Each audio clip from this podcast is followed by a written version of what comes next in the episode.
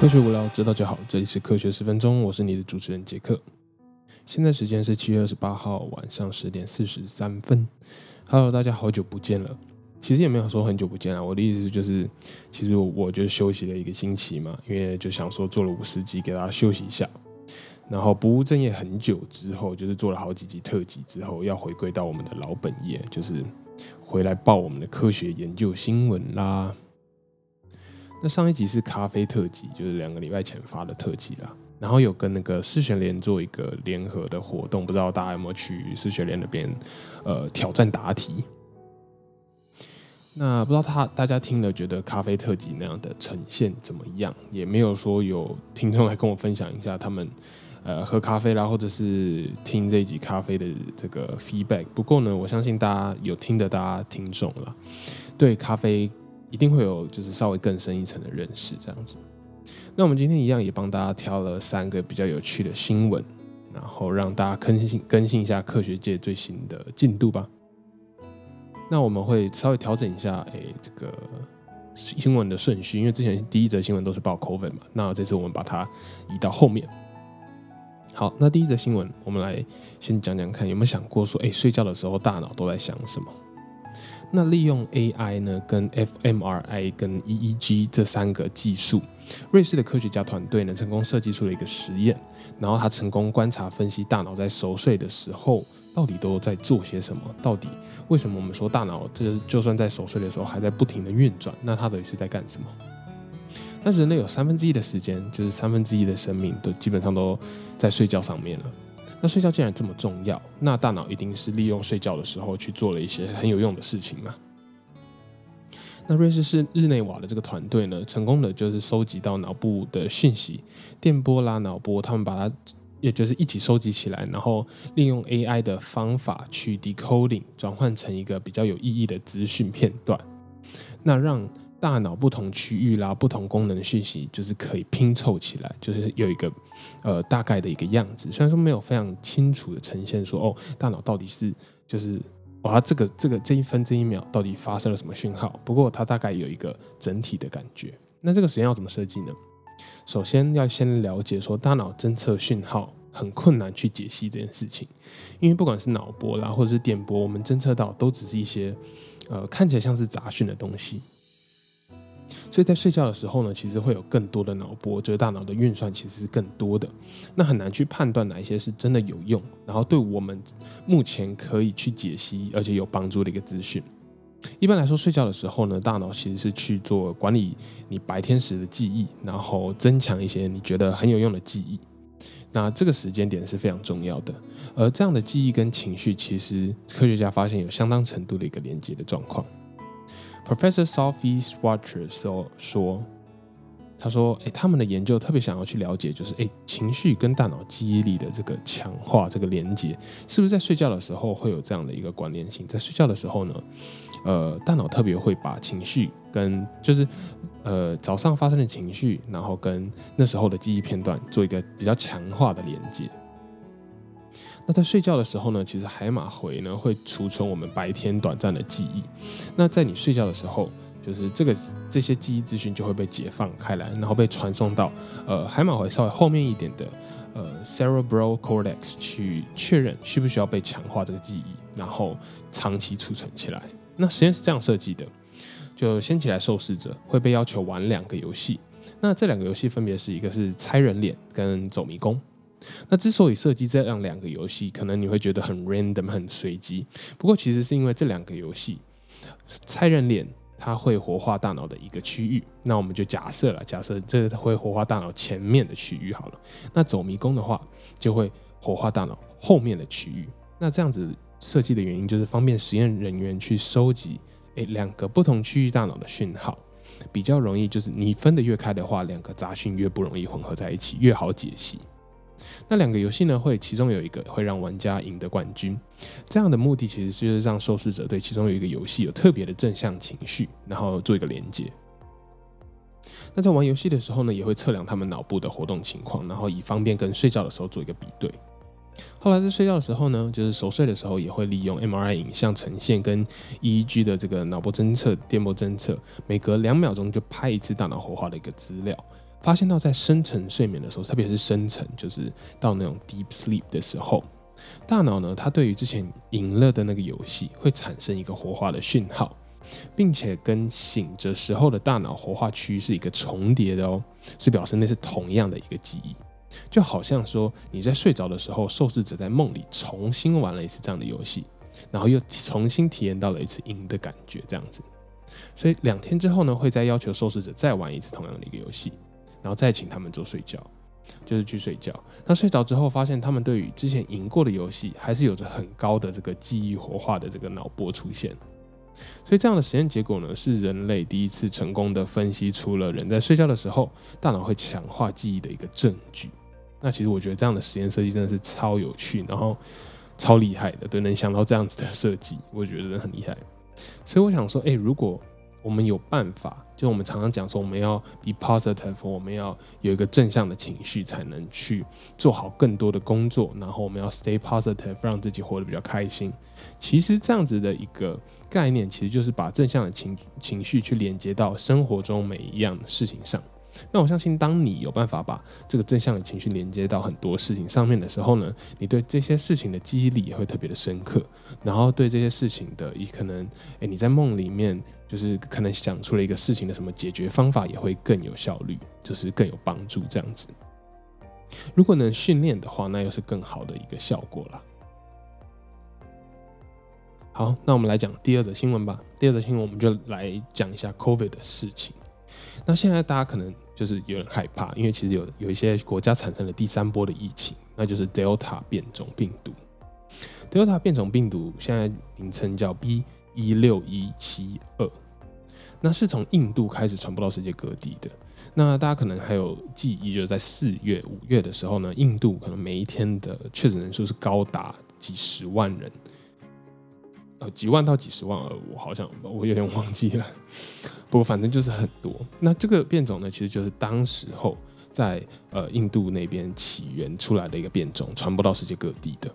那二十 percent 目前的确诊呢，在美国本土境内都是因为 Delta 的变种而出现的确诊病例。WHO 呢，其实宣布了一个正式的呃 official 的 report，说最快速传播的 COVID-19 病毒变种，目前就是 Delta 的病毒变种。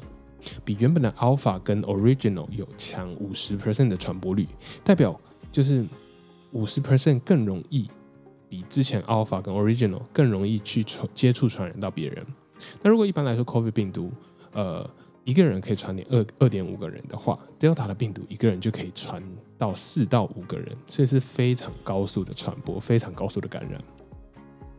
目前世界疫苗的注射率呢，第一季有达到了二十三点四 percent，看似好像还不错，但是大部分的疫苗注射率其实都集中在富裕或者是已开发国家，像是美国、加拿大、欧洲一些国家，而未开发或是低开发的国家呢，疫苗注射率甚至连一 percent 都不到，像是非洲、像是呃南美洲，那这是一个非常非常大的问题。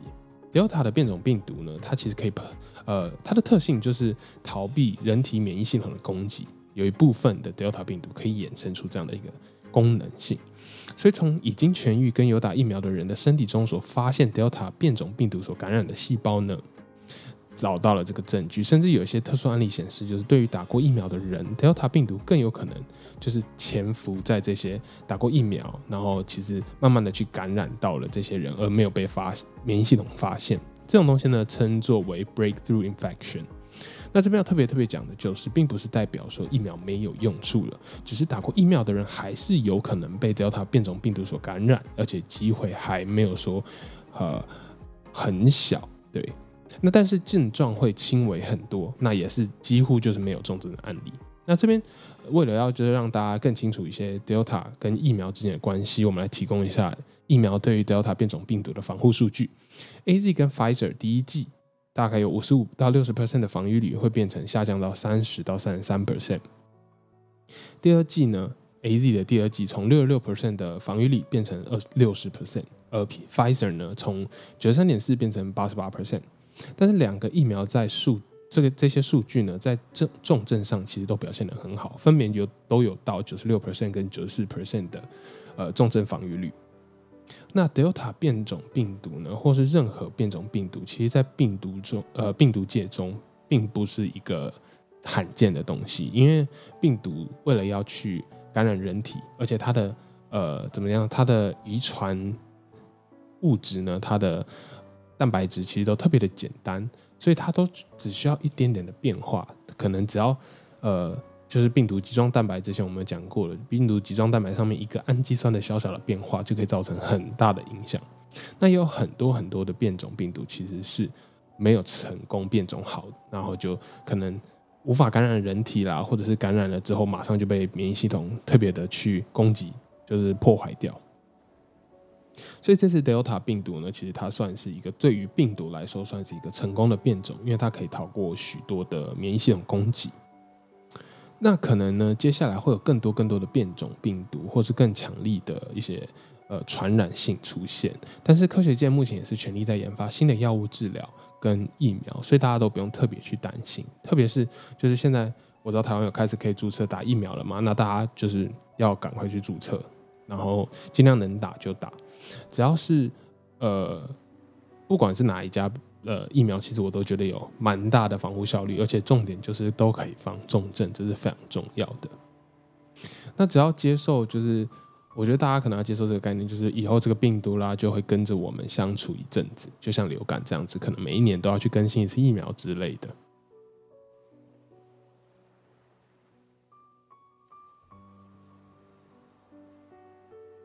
好，那第三则新闻，我们来讲个。有点像是灾难片的开头，可是，呃，就是远古细菌，我们来解冻远古细菌。那恐怖惊悚电影的开头，或者是灾难片的开头，其实都是从这种什么解冻好远、好远、好远之前的这种病毒啦、细菌啦、生物、微生物所开始的嘛。那其实呢，从南极深冰层为什么会？解冻出这个细菌呢，就是因为温室效应的关系，所以它其实本来不应该铺露出来的冰层，因为融化而抬升出来了。慢慢的就是有一些远古冰层开始融化，那科学家的团队呢，就从这些远古冰层中，然后放到把这个冰取出来之后，放到实验室，然后隔离出来。那里面的致命病毒啦、致命细菌也有可能会随之的复苏。那几百年前沉睡的这些苔藓植物，在以前。就是我们想象没有想过，就是可以再重新在实验室里面复活，而我们现在做到了。四万两千年前的微生物原型虫也可以，就是从几百年、呃几万年的这种冰层里面融化了之后，还可以再重新就是复生的一个概念。那为什么要复生？你可能会觉得这些感觉就很像恐怖惊悚电影的开头。为什么要做这样的事情？那其实以前的微生物或是以前的植物，可以让我们了解到。当时地球的生态环境是怎么样的一个状态？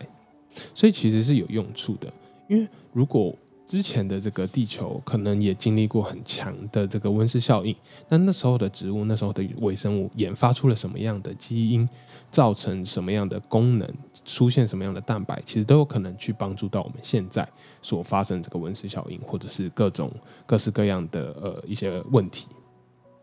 那回到我们一开始讲的，就是有点像可怕的开头嘛。科学家呢，现在成功的把一万五千年的病毒，